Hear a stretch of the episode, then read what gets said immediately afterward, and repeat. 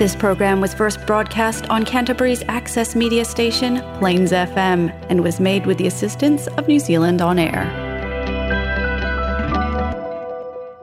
How much do you know about personal finance? Things like KiwiSaver or getting a home loan. If the answer is, hmm, I don't actually know that much, then check out this next program Finance Made Easy. It's a podcast series based on workshops held at Plains FM that explore everything from debt consolidation to buying your first home. Elise Vine is a financial advisor from Building on Basics who loves to chat about personal finance. This episode features spending plans and budgets. So, hi, my name's Elise Vine. Um, I'm a financial advisor. I have a company called Building on Basics. So, what a financial advisor does in New Zealand is it is somebody that is an interface between the lenders, the insurance companies, the investment companies, KiwiSaver companies, or providers. And uh, we, our job is to help to educate people on finance and how they access it, or help them to manage their risk, help them to do plans for saving for retirement.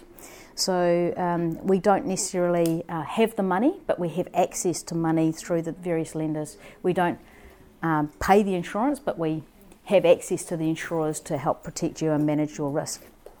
So, there's as a financial advisor, there's a couple of things that I need to talk about, and one of them is uh, the disclaimer, so that you understand what I'm here to talk about and how that all works. So, I'm just going to read this out. So the disclaimer is uh, the information given during this, this, workshop is for information and education purposes only and is not specific advice. My name is Elise Vine and I'm a financial advisor. My company Building on Basics Limited and I am registered on the Financial Services Provider Register. To help find out other important information about me and my company Building on Basics, go to our website www.buildingonbasics.co.nz and look at the important info. This explains the services that I provide and how, I, how I am paid, along with other important information like our complaints process and our privacy policy. So that's the most formal part that we're going to go through today. And today is workshop number two in our series Finance Made Easy. And the topic is spending plans and budgets. So let's get started. Spending plans are another name for budgets. We'll get to why we call them spending plans shortly, but let's start with a few questions. Why bother to have a spending plan or a budget? What is your money attitude? Horrible is not a money attitude. It's um, but uh, thank you for that feedback. Um, are you naturally a spender or a saver? Yeah, savers, spenders, about half and half within the room. That's great. Okay, right.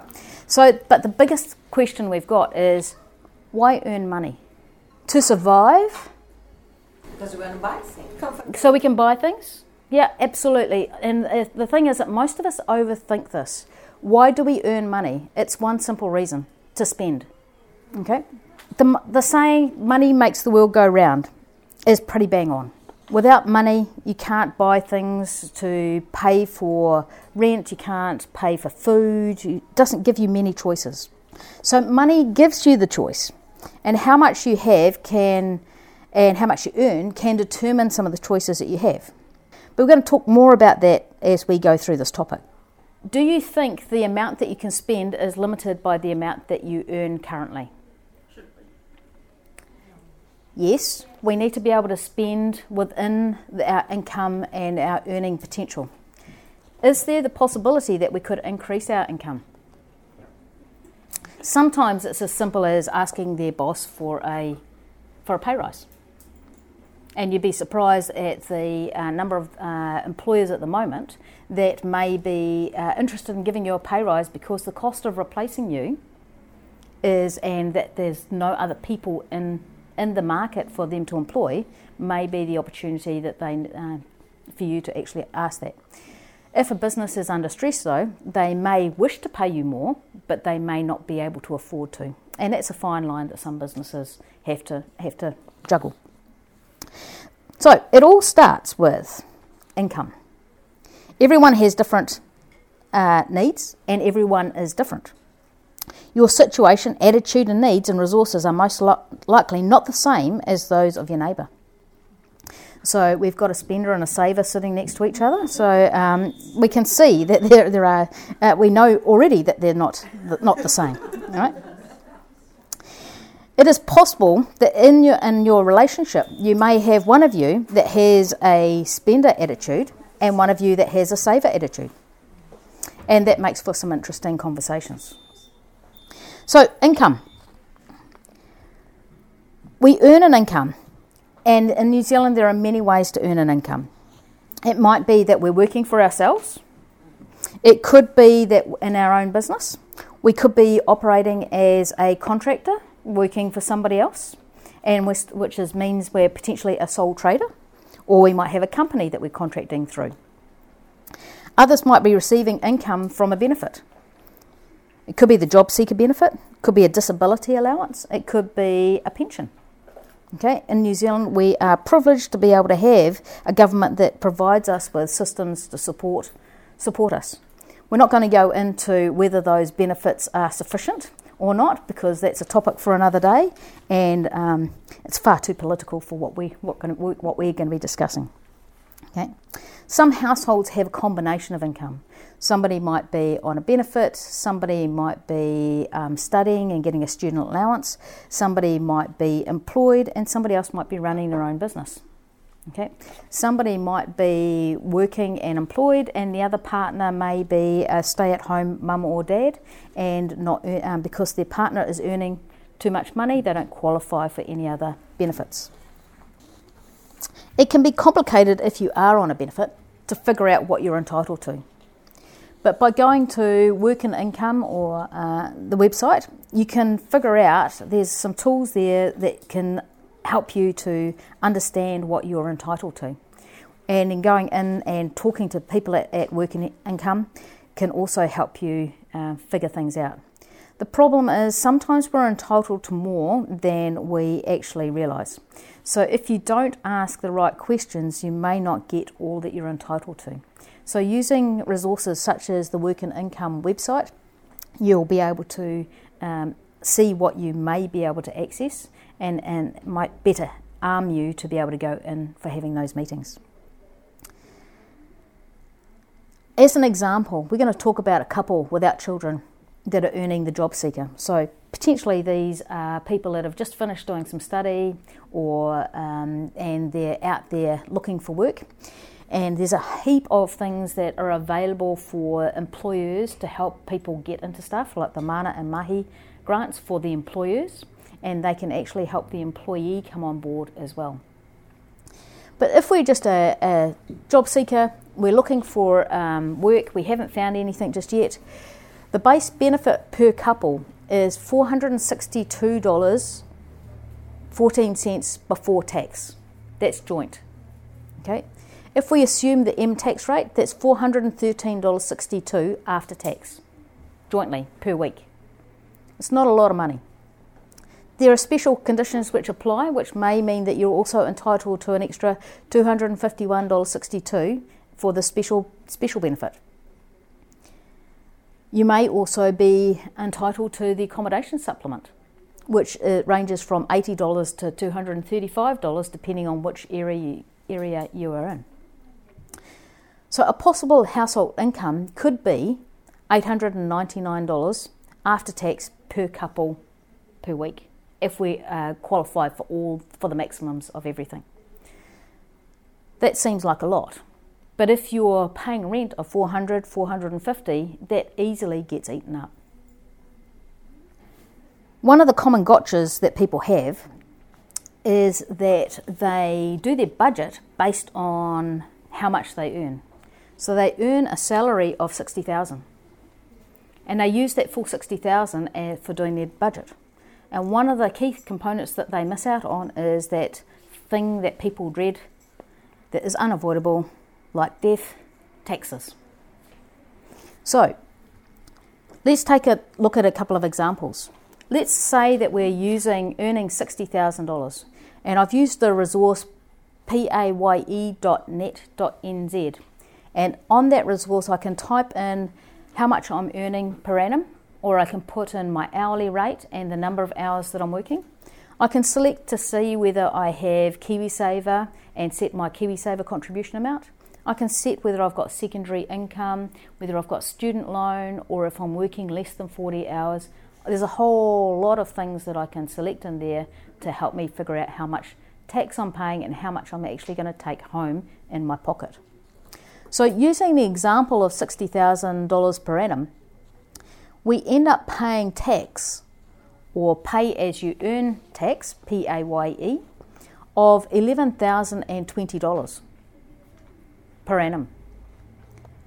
That works out to $211.92 per week. We're earning $1,153.85, and of that, $211.92 is going towards tax. There's also an ACC levy which gets taken out of our wages as well. And ACC is Accident Compensation Corporation. And in New Zealand, we're pretty privileged. If you have an accident, we've got this organisation called ACC, which helps to uh, helps aid us with the recovery from the injury and helps us get back to work. Okay, and it's paid for out of our wages. And if we're self-employed, we also need to pay towards ACC. If we were doing 3% for KiwiSaver on a weekly basis, that would be $34.62.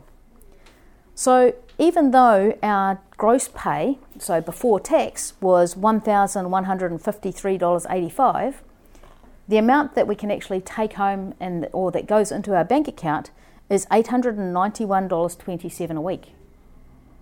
That's quite a significant difference when we're looking at it from a uh, money in the account when we were doing the when we're doing our budgeting or spending plan.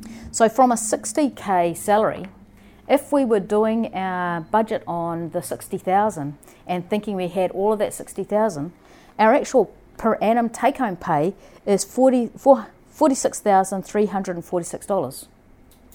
We're just under 17,000 short from what we thought we were going to have to spend. Sorry, 13 just over 13,000 short from what we were going to, we thought we had to spend. Our effective tax rate is 19.76%. And I'll talk about what the difference between an effective tax rate and, a, and the real tax rate is as we go in, in, a few minutes. If we're earning 150k, and there are many professions within New Zealand where people are earning 150k or over 100,000, the difference here is that we um, earn 150k and we take home 103k. So if we were doing our budget on the 150k, we are in significant difficulty if we haven't accounted for our tax, ACC, and KiwiSaver. The effective tax rate for somebody earning over 150,000 is 28.16%. Almost 33. 33%, yeah. So we're going to talk about that, and so we think that um, if we earn over 70,000, we pay 30% in tax. But we've got a tiered tax system, and we're going to talk about that in, in just a minute, which will explain how that comes through. Why am I starting all talking about income? I'm starting talking about income because, as we say, we want to be spending less than we are earning. Okay? So, what we not only do we want to be spending less than we're earning, we want to be spending less than we're taking home in our pay. If we're spending more than we're taking home, then we're going backwards. So, we'll be eating into savings or getting into debt. And this is one of the things that we'll talk about next week or next time is debt consolidation, where people find themselves trapped in that debt, con- debt cycle.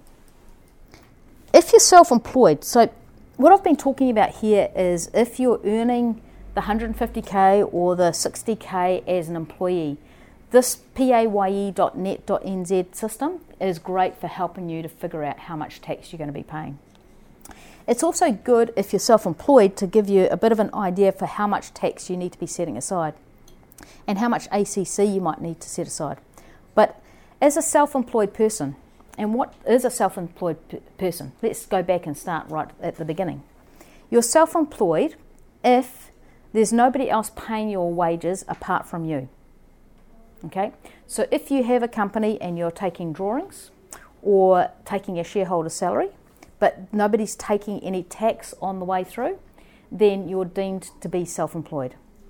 If you are working in your own name and you're um, receiving money but you're not paying tax, then you're self employed. And often we do that as a sole trader. There are many Uber Uber Eats, Uber drivers, Ola drivers, um, cleaners, all sorts of people that are doing many of those often thankless tasks that uh, where they're working for themselves and they're often not aware that they need to be paying tax. If they're earning over $60,000 or invoicing out over $60,000, then they should be GST registered, um, which means then GST is goods and services tax. This is not a tax conversation. So we're going to limit this to the high level, but there's a lot of things that people need to be aware of when we're talking about being self employed. There's also ACC levies. And if you've got a company, you've got to pay employer levies as well as, or company levels, director levies, as well as your earning levies. Okay? So it gets quite complicated in terms of what you need to do. Some contractors have withholding tax taken out of the income that they earn, so some tax is prepaid for them, but they still have to do their own tax return. It's really important if you're a, a, an Uber driver, Uber Eats, or if you're working for yourself in whatever form of self employment that you're doing, that you seek a prop, proper accounting advice to make sure that you're paying the right amount of taxes, levies, and um, that you're not going to get hit with a bill um, for unpaid taxes and huge penalties for not paying your taxes knowing who to ask is often the most complicated thing. So let's look at the tax rates and the way that things are worked, worked out. So in New Zealand, we have a tiered tax system. The first $14,000 that you earn is taxed at 10.5%. The money that you earn from $14 and $1,000 through to uh, 48,000 is taxed at 17.5% which is why you have an effective tax rate when you look at it. So it's not, um, I earn $48,000 or I earn $47,000, that my tax rate is 17.5% because a portion of the money that I have earned is being taxed at, at 10.5%, the first 14,000. Okay? Between $48,001 through to 70,000, we then get taxed at that 70 uh, at that 30%. Okay, between seventy thousand and one dollar through to one hundred eighty thousand, we get taxed at thirty three percent. If we're earning more than one hundred eighty thousand, uh, one hundred eighty thousand and one dollar, we've got a new tax rate that's come in, and that's at thirty nine percent. So, so if you earn between 48,000 and 70,000, mm-hmm. you get taxed at 17.5%? So I'm going to do an example um, just now. So let's take an income of 60k. The first 14 is taxed at $1,470. That's the, the tax you pay on that first 14,000. The next 34,000 takes you to 5,950 at 17.5%. The next, the final 12,000, which takes you up to up to 60,000, is 3,600. So the total tax that we paid is $11,020. It's kind of complicated to see, but if you go back and if we go back to when we were talking about the 60,000, we see here that it's 11,020 is what we paid for the tax um, per annum based on the 60,000. Okay, so there's calculators on the IRD website and through the paye.net.nz, which will help you to figure out how much tax is. And on the paye.net.nz site, it gives you an effective tax rate. Um, just the rate depends on the number of jobs that you do. Let's say I do three jobs and I have like three different incomes uh, do they charge for the total or do they charge based on the first employment and second employment? That's great. So, um, what they do, so the question is how if you've got more than one job and multiple jobs, whether it be two or three jobs, how do they figure out what the tax is? So when you first start your employment, then you sign a uh, a tax declaration form, an IR three three zero. Uh, and that form signifies whether this is your primary source of income, so your main job, tax code M, whether you have a student loan, whether you have, um, uh, or whether it's secondary income. Uh, and when they talk about secondary income, they don't know whether it's your second job, third job, fourth job, or whatever. But what they do know is it's not your main source of income. Okay? So your main source of income will be taxed at that standard tiered tax rate. The secondary income uh, will be taxed at a slightly higher rate because they don't know how much you're earning in your first job. Okay?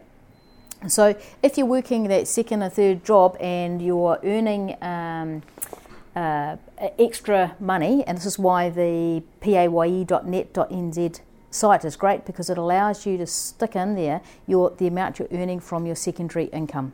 Okay, if you're being taxed at a secondary income rate and you're still within the same salary, uh, same uh, wage bracket, then you can often find yourselves with a tax credit, so a refund at the end of the tax year because you're being overtaxed on your secondary income. Does that make sense?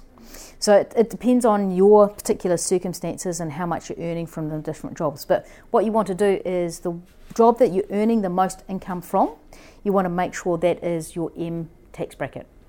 If you start to do more hours or get a pay rise and you're starting to earn more at one of your secondary jobs, it may be that you need to adjust your tax codes and make that second job actually your primary job and your uh, your other job, which was your main source of income, a secondary secondary job.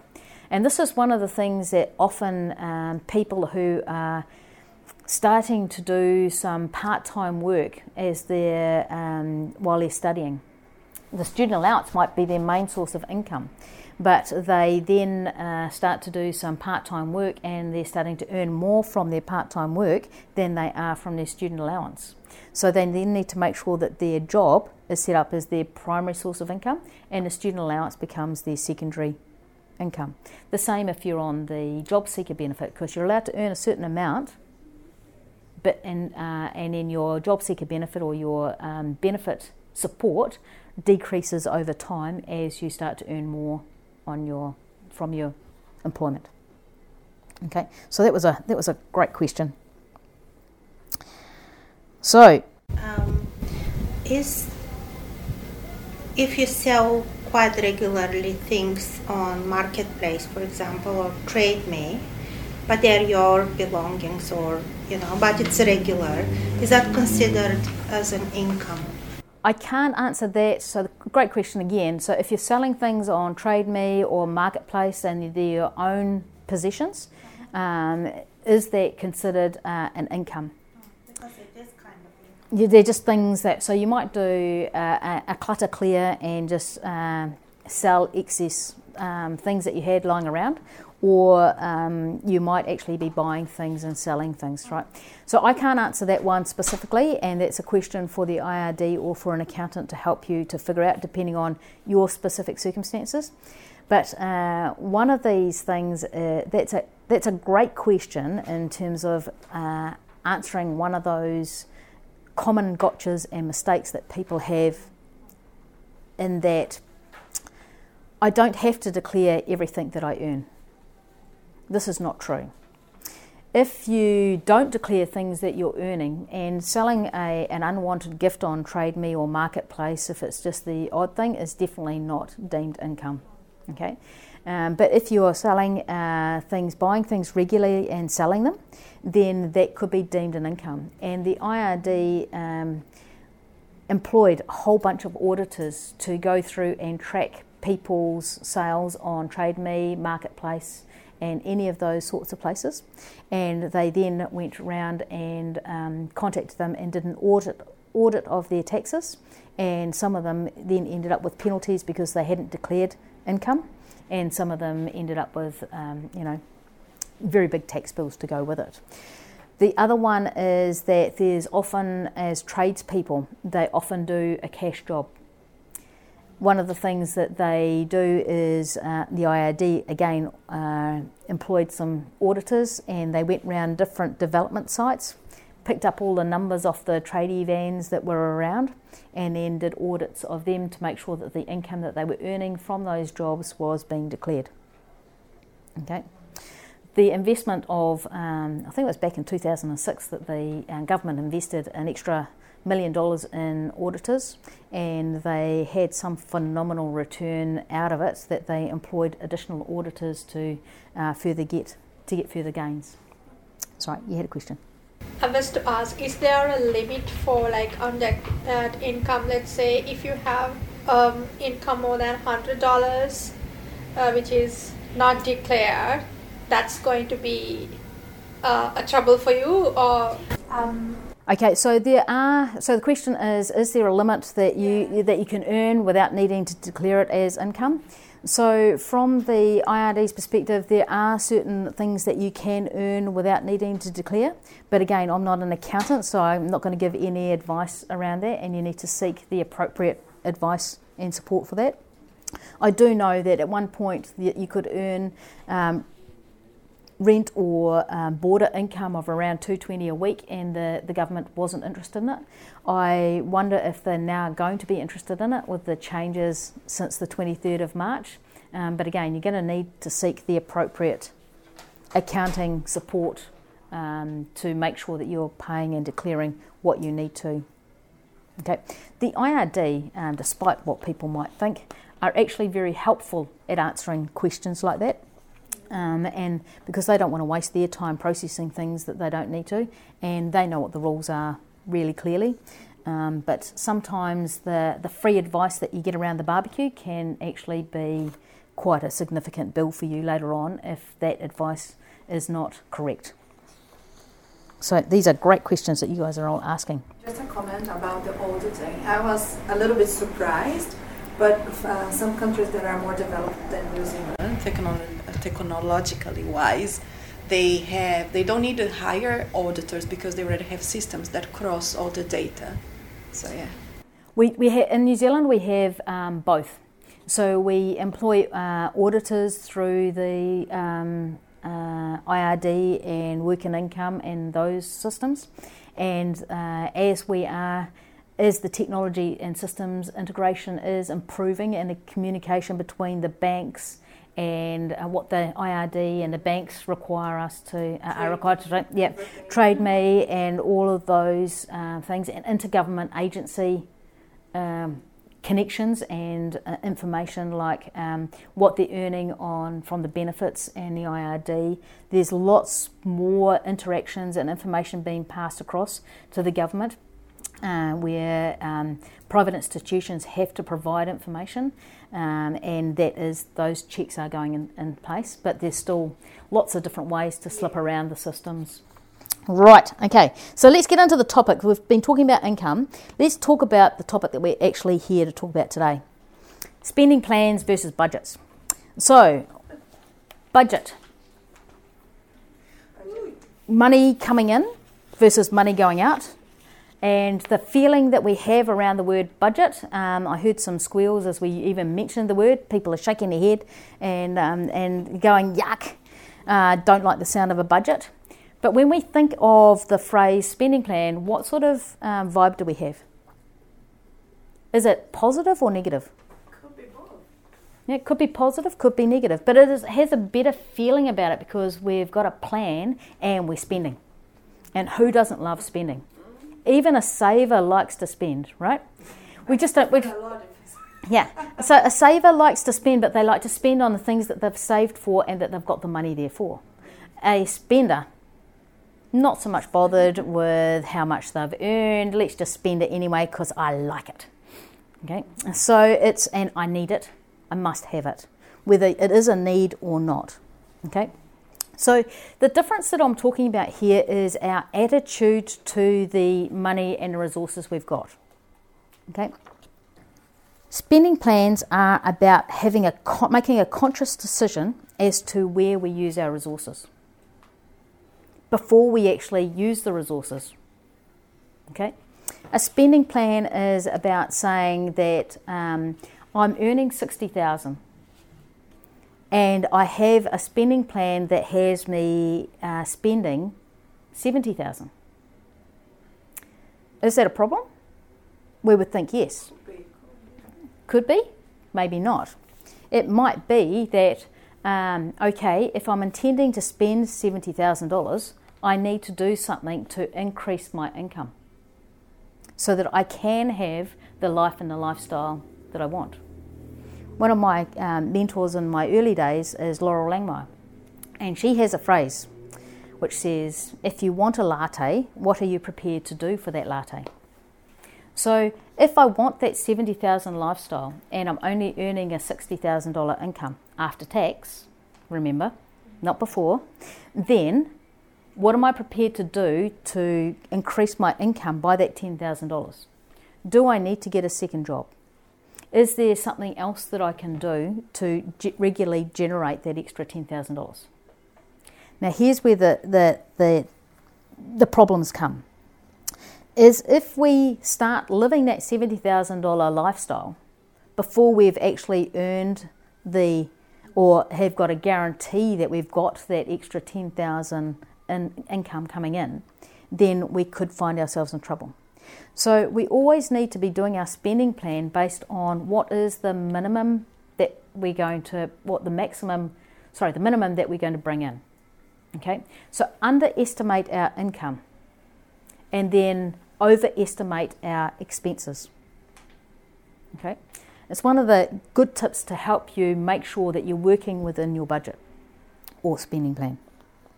At Building on Basics, we've got a, a an approach where we work with people.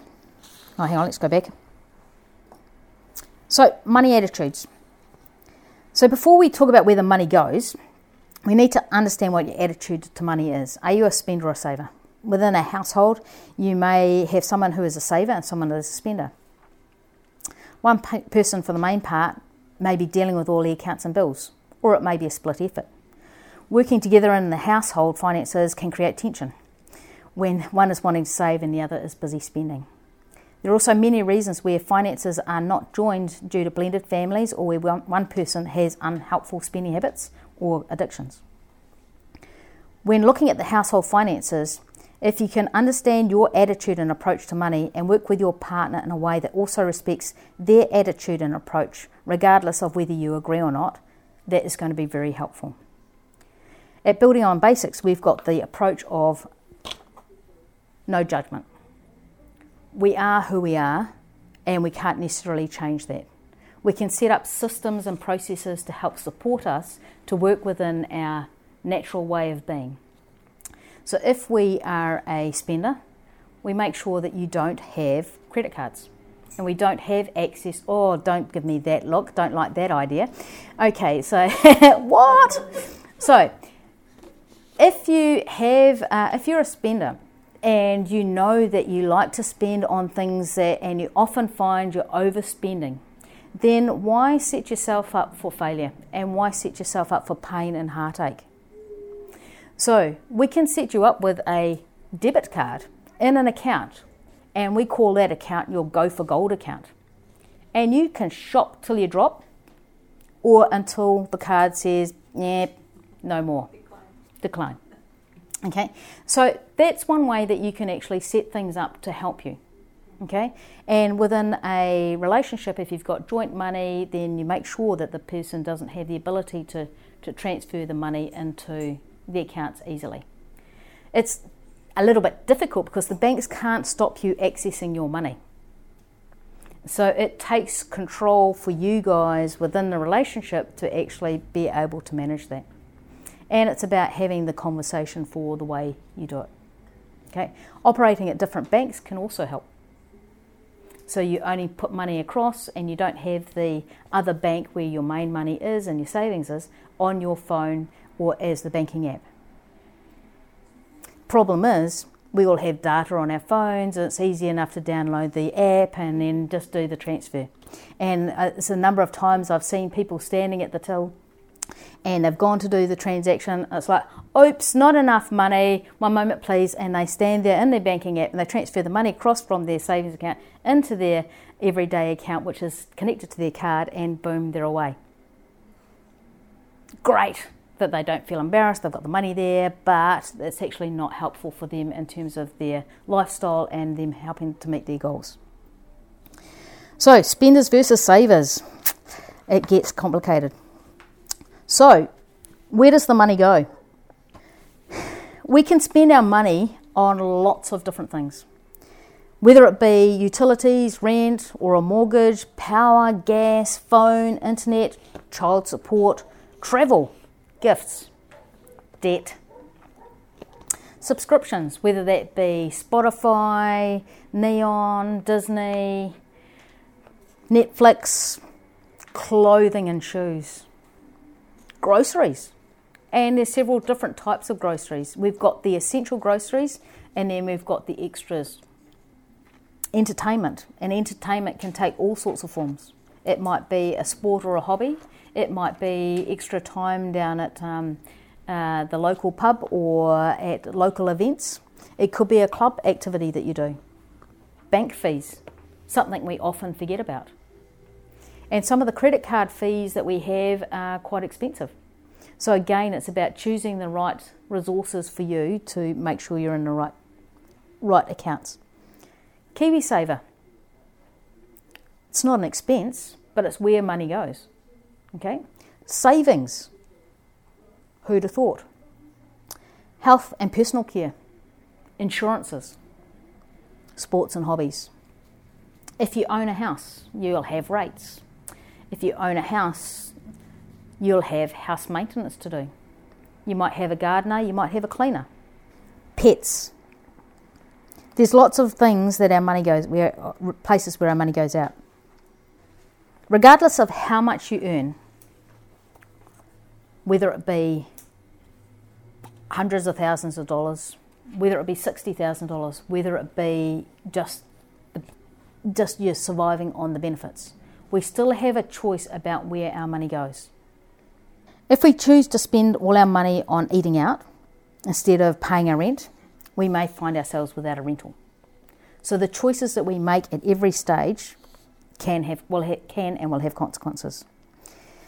The consequences may be different depending on what you earned, what you earn.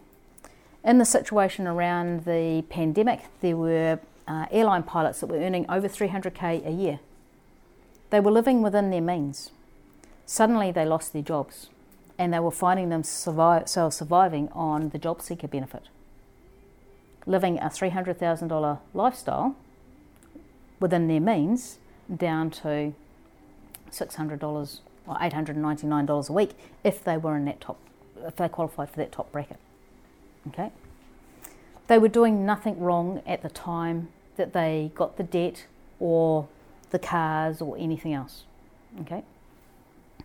So there can be lots of different reasons that we find ourselves in those situations. So when you're working with building on basics, we start by doing a um, by using a spreadsheet, which we call quick numbers, and it helps us to to get a bit of an idea about where you're spending your money. We take a look at when you earn income and what the different sources of income are. We take a look at uh, if there's one, two, three people in the household that are bringing in the money, and we can adjust the spreadsheet to, to suit. And we take a look at what they're bringing in, whether it be weekly, fortnightly, monthly, quarterly, half yearly, or annually. And we total up all the different source, sources of income. Then we divide that by 52, 26, and 12 to figure out what that breakdown comes, to, comes down to in a weekly, fortnightly, or monthly basis. We do exactly the same with all our outgoings and our expenses. And we, we've got a full list of expenses there. So, whether it be childcare, nanny, child support payments, bank fees, subscriptions, rates, all of those things that we talked about earlier.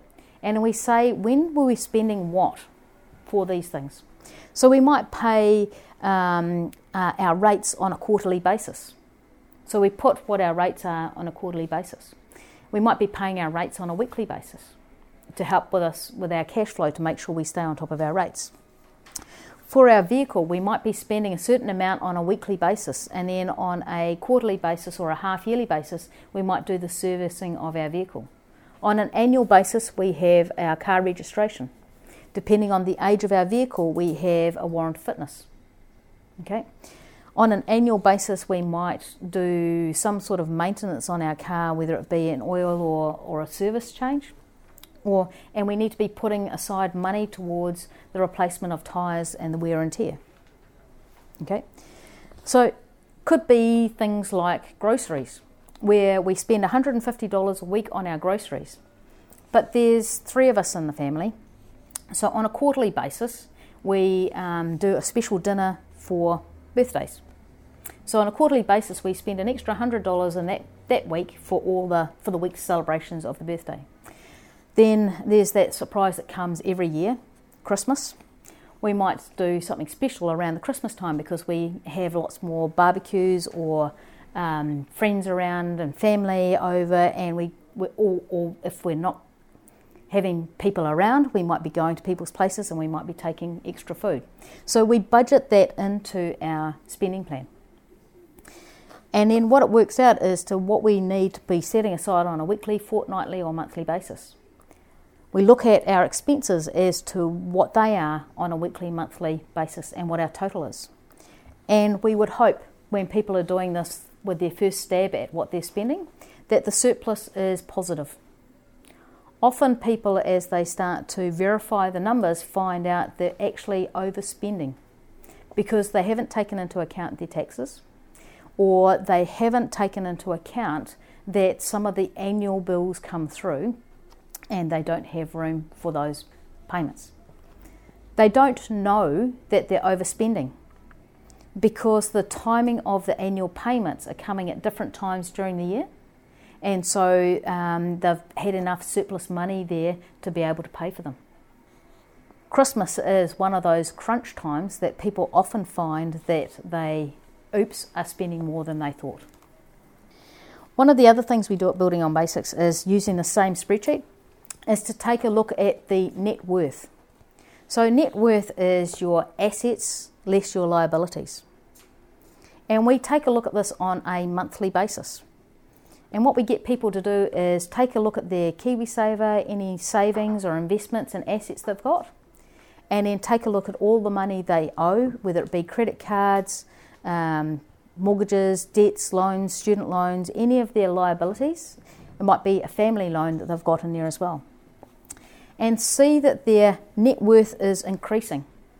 If you're starting in a negative net worth position because you've got more uh, liabilities than you do have assets, then it's good to see that that debt is going down and that you're starting to build your, your worth. Because sometimes it's very difficult for us to be doing uh, tightening our belt and, and spending less if we can't see the benefit of that, of that tightened budget or that spending less we need to know that what we're doing is taking us towards our financial goals.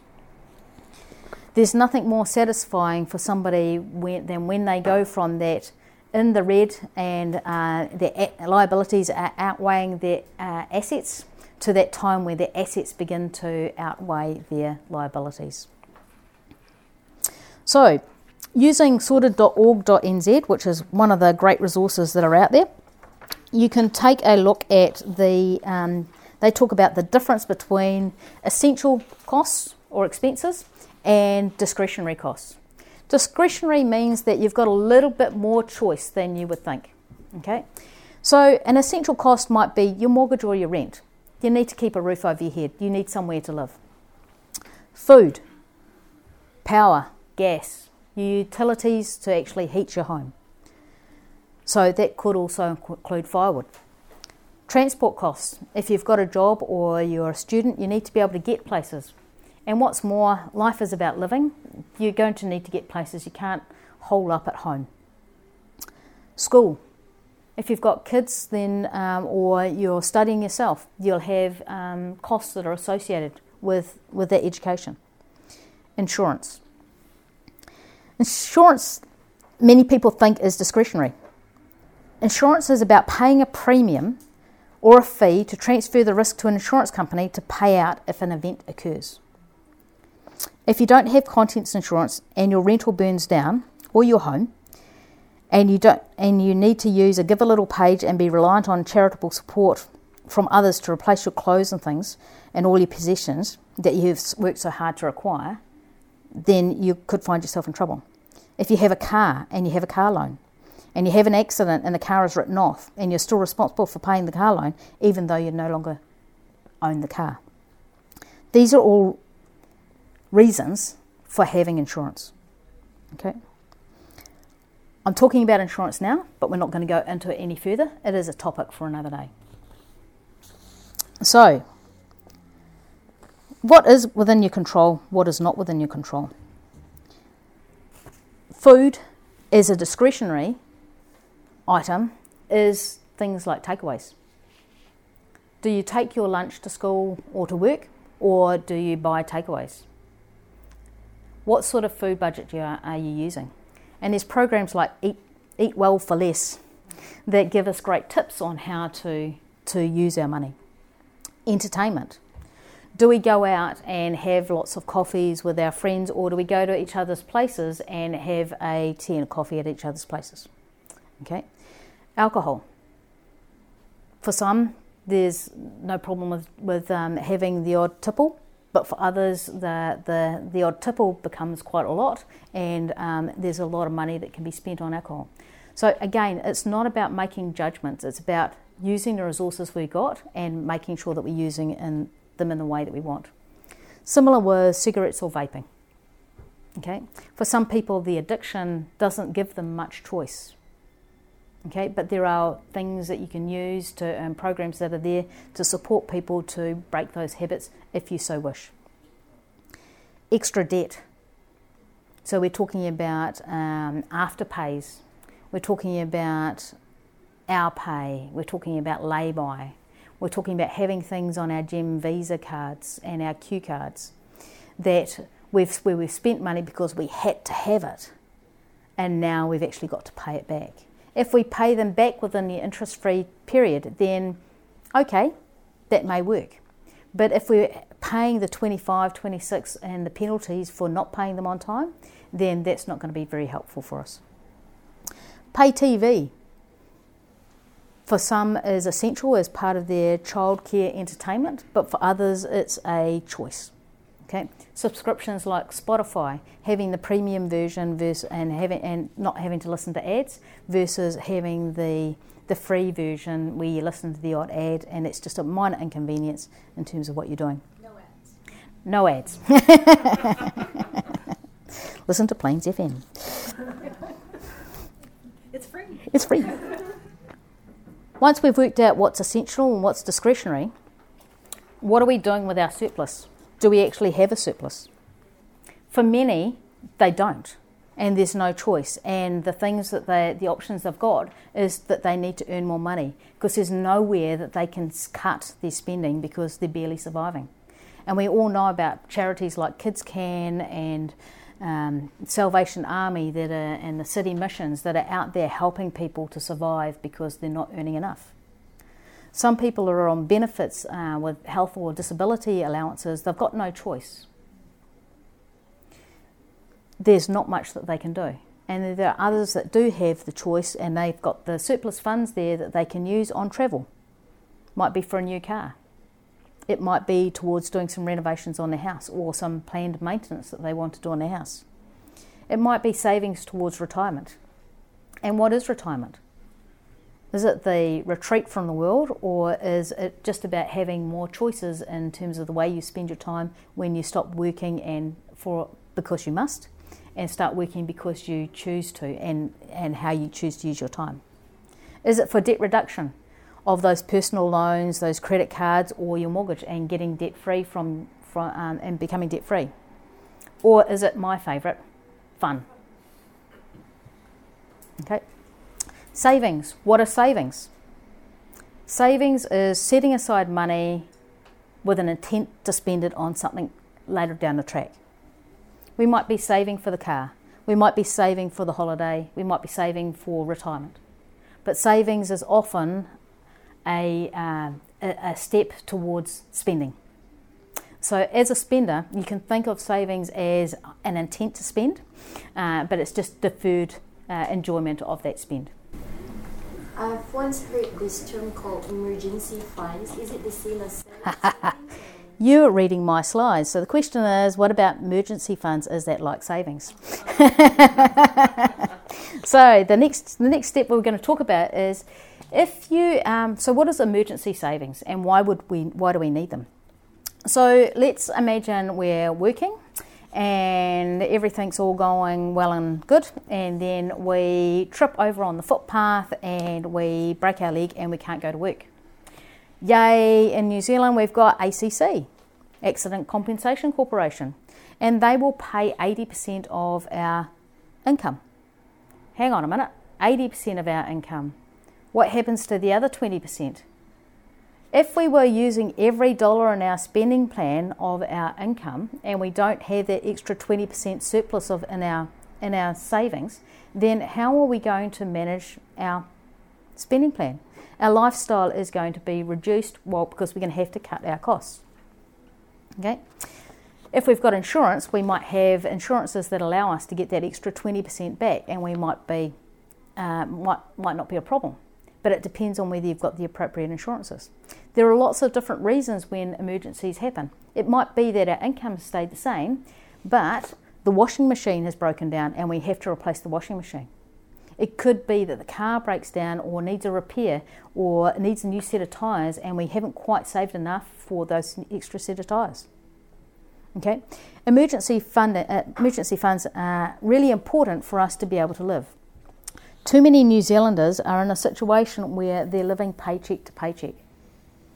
Some people have paycheck to paycheck. So I get paid on a Tuesday and I have just enough money to, to last me till next Tuesday when I get paid again. It could be that um, for some people they have more week than they do have pay. So they get paid on the Thursday, but they've run out of money by Tuesday. Okay?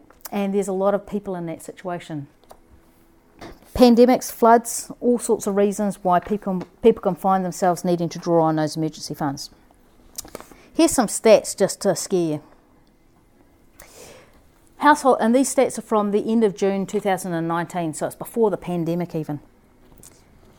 The average annual household income, gross, so before tax, was 102,613. The average household disposable income after tax and transfer payments, where they might have been transferring between one account and another, was 81,934. The average weekly mortgage interest decreased from $88.50 to $80, down 9.6%. We're now in a cycle where the interest rates are starting to go up so we'll be looking to see that reversed over the coming years. We've been in that really low interest rate cycle for a very long time, and it's been great for us to be able to take advantage of that. But there's going to be some people that are reliant on those 2 2.5% interest rates, and they're starting, going to be paying 3 4%, and that's going to cause them um, big distress in their household income because their incomes will not have gone up by that 2%. And even if they have, the other expenses like food, etc., has gone up and they're not able to equate it all into the extra payments. In June 2019, 31% of households spent 30% or more of their income on housing costs. Now, we know from news uh, reports that this is more than that for most households these days. So, that, that percentage um, has gone up. Both the number of households and the, the amount that they've spent as a percentage has gone up. These are scary numbers. Right, so we talked about having a spending plan and working out how we're doing it. So there's a heap of different tools out there that you can use to help you with your spending plan. Sorted.org.nz is a government resource which has a budgeting tool. and it allows you to go in there and set up your own little login and you can set your budgeting up. You can even then go in and put your details in to then measure your spending versus your, your budget. Banks, many of the banks have tools that you can use within their bank internet banking apps. ANZ has the Financial Wellbeing Program. ASB has Track My Spending. BNZ has a number of different uh, applications that, if you're with them, track my spend, track your spend, and manage your cash flow. Westpac have CashNav. Do you have to belong to those banks? You have um, to you have to belong to those banks to actually be able to use those apps. So if you're banking with an, uh, uh, a different bank and they don't have an application, then uh, you could find yourself trying to manage it some other way. So one of my favourite people is Booster, and they have an app called My Budget Pal, and it doesn't matter who you bank with, and it doesn't matter if your KiwiSaver is not with Booster. It doesn't matter if you have no investments with Booster. The My Budget Pal allows you to track everything. But we'll talk about that a bit more in a minute. Is that a app or is that a website? It's a website and an app. You can do both. Yep. So you can have it on your phone as an app, or you can um, manage it through um, the Booster website. So let's take a look. BNZ. They've got you manage your cash flow or track your spend, and what you can do there is you can set up the different categories for the way that you're spending money. So when we were talking earlier about the different categories and the ways that you can spend money, or when we're talking about the building on basic spreadsheet for the, all the different items that you could be spending money on, then you can set up the category here to match your spending plan. You can uh, then compare your categories to get an understanding of where your money is coming, going, where your money is going, and where your money is coming in. So what it does is it it starts to learn how you're paying. So if you're paying rent regularly, it will notice that you, you that transaction was rent, and it will um, automatically put future payments to that to that provider as rent.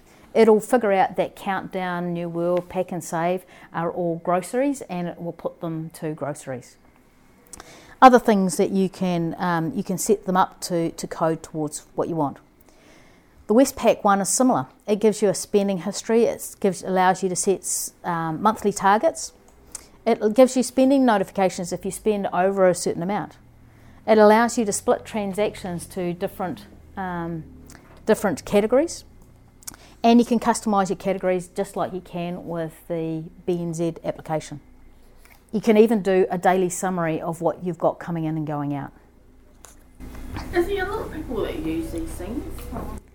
Um, there's more. So the question is, are there a lot of people that use these tools? Uh, you'd have to talk to the banks about that, but I think more and more people are starting to use them.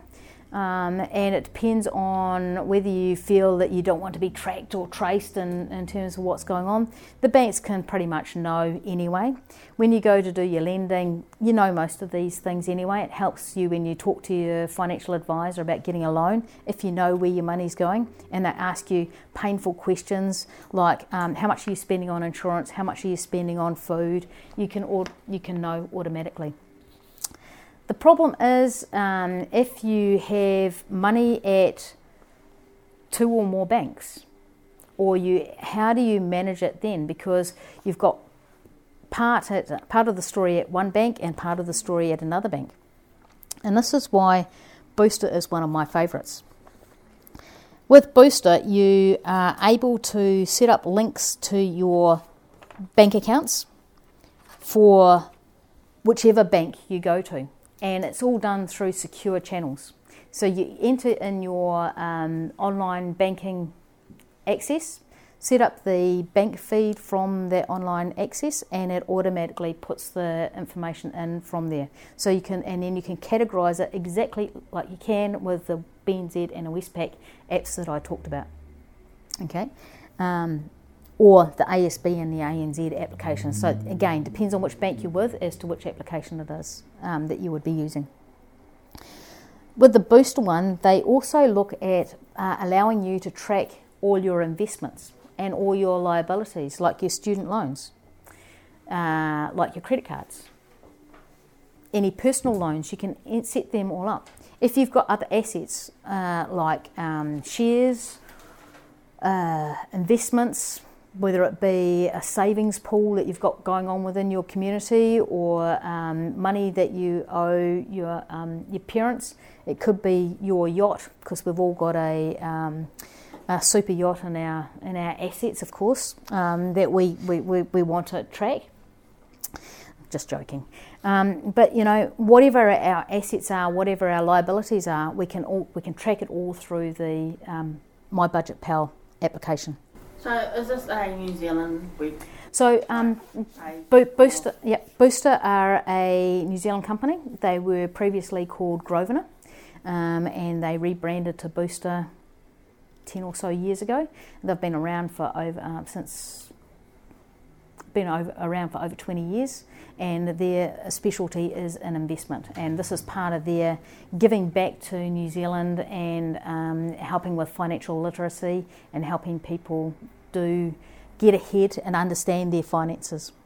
And so you don't have to pay for Nope, free, totally free. So Boosters My Budget Pal is a totally free service, and they're improving it all the time. So pretty much understanding your money, the money that's coming in and the money that's going out is really important. Using tools like um, My Budget Pal or um, using a, a spreadsheet using your own bank app or and a combination of spreadsheets, whatever method is going to work for you. At Building on Basics, one of the things that we do is we take those, those spending plans, we use those tools to then help you set up the systems with, it, with the bank accounts and your cards, uh, whether it be a credit card or a debit card, to actually help enable you to reach your financial goals. So, a spending plan or a budget is all about setting up your conscious spending of the money. Okay? We earn money to spend. Whether we're spending it today or intending to spend it in 30 years' time when we want to have more choice in retirement, whether we're wanting to spend it in two days' time for food and groceries, whatever we're looking to use the money for, when we're looking to, to spend that money, it's all based on what our goals are. So if you don't know what you want, then you'll just go through and fritter your money away. But if you know what you want, then you can set up plans to help you to achieve what you're looking for, the sort of lifestyle you want when you when you retire. Got a question. I think I could have asked this at the beginning. So this is about the overseas income that you are having. If you have any overseas income, mm-hmm. and if you are getting that money down here, mm-hmm. how it is being taxed? and if you don't bring that money here uh, what will happen like okay so that still need to like uh, declare that de- declare that certain amount of so so that's a, that's an accounting question uh, and, and, a tax question. Um, any money that comes into New Zealand needs to be declared, and anything over ten thousand um, dollars needs to be reported using uh, under the Anti Money Laundering Counter Finance Terrorism Act. X. Um, and is that 10,000 the cash you bringing at hand? Any electro- ele- electronically or cash. Um, anything over 10,000 is, is a reported event. Um, and that's why you see a lot of people do $9,900 to avoid them having to do the reporting. Um, where that becomes a problem is when you go to buy a house and get a loan and you've got, you know, $200,000 in the bank and it's been coming in in $9,000 implement, uh, uh, installments, and the banks want to know where did that money come from and uh, is that money come from a, a good source. Um, so it comes down to a reporting and how did you come up with that money.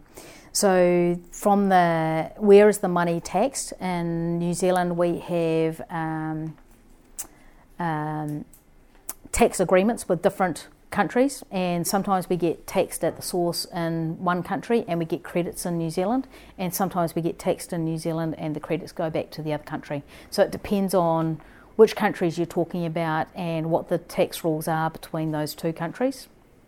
Um, if you have paid tax overseas, um, then uh, I think there's only a few countries where we get taxed over there and get taxed on the money in New Zealand, so you've got the double double taxation, and there's different rules that you need to work with your accountant for the way that the money moves between the the countries. Does it depend on whether you are a New Zealand resident or not? Depends on where. Um, so again, that's a, an accounting question, but it will depend on where you're tax resident, whether you're tax resident in New Zealand or tax resident overseas. These are good questions. Unfortunately, they're accounting questions, so I'm not I'm not able to answer them 100%. So yeah, so it's going to, uh, and this is again we talked at the beginning about um, specific advice versus generic advice, which is what we're working on in these in these workshops.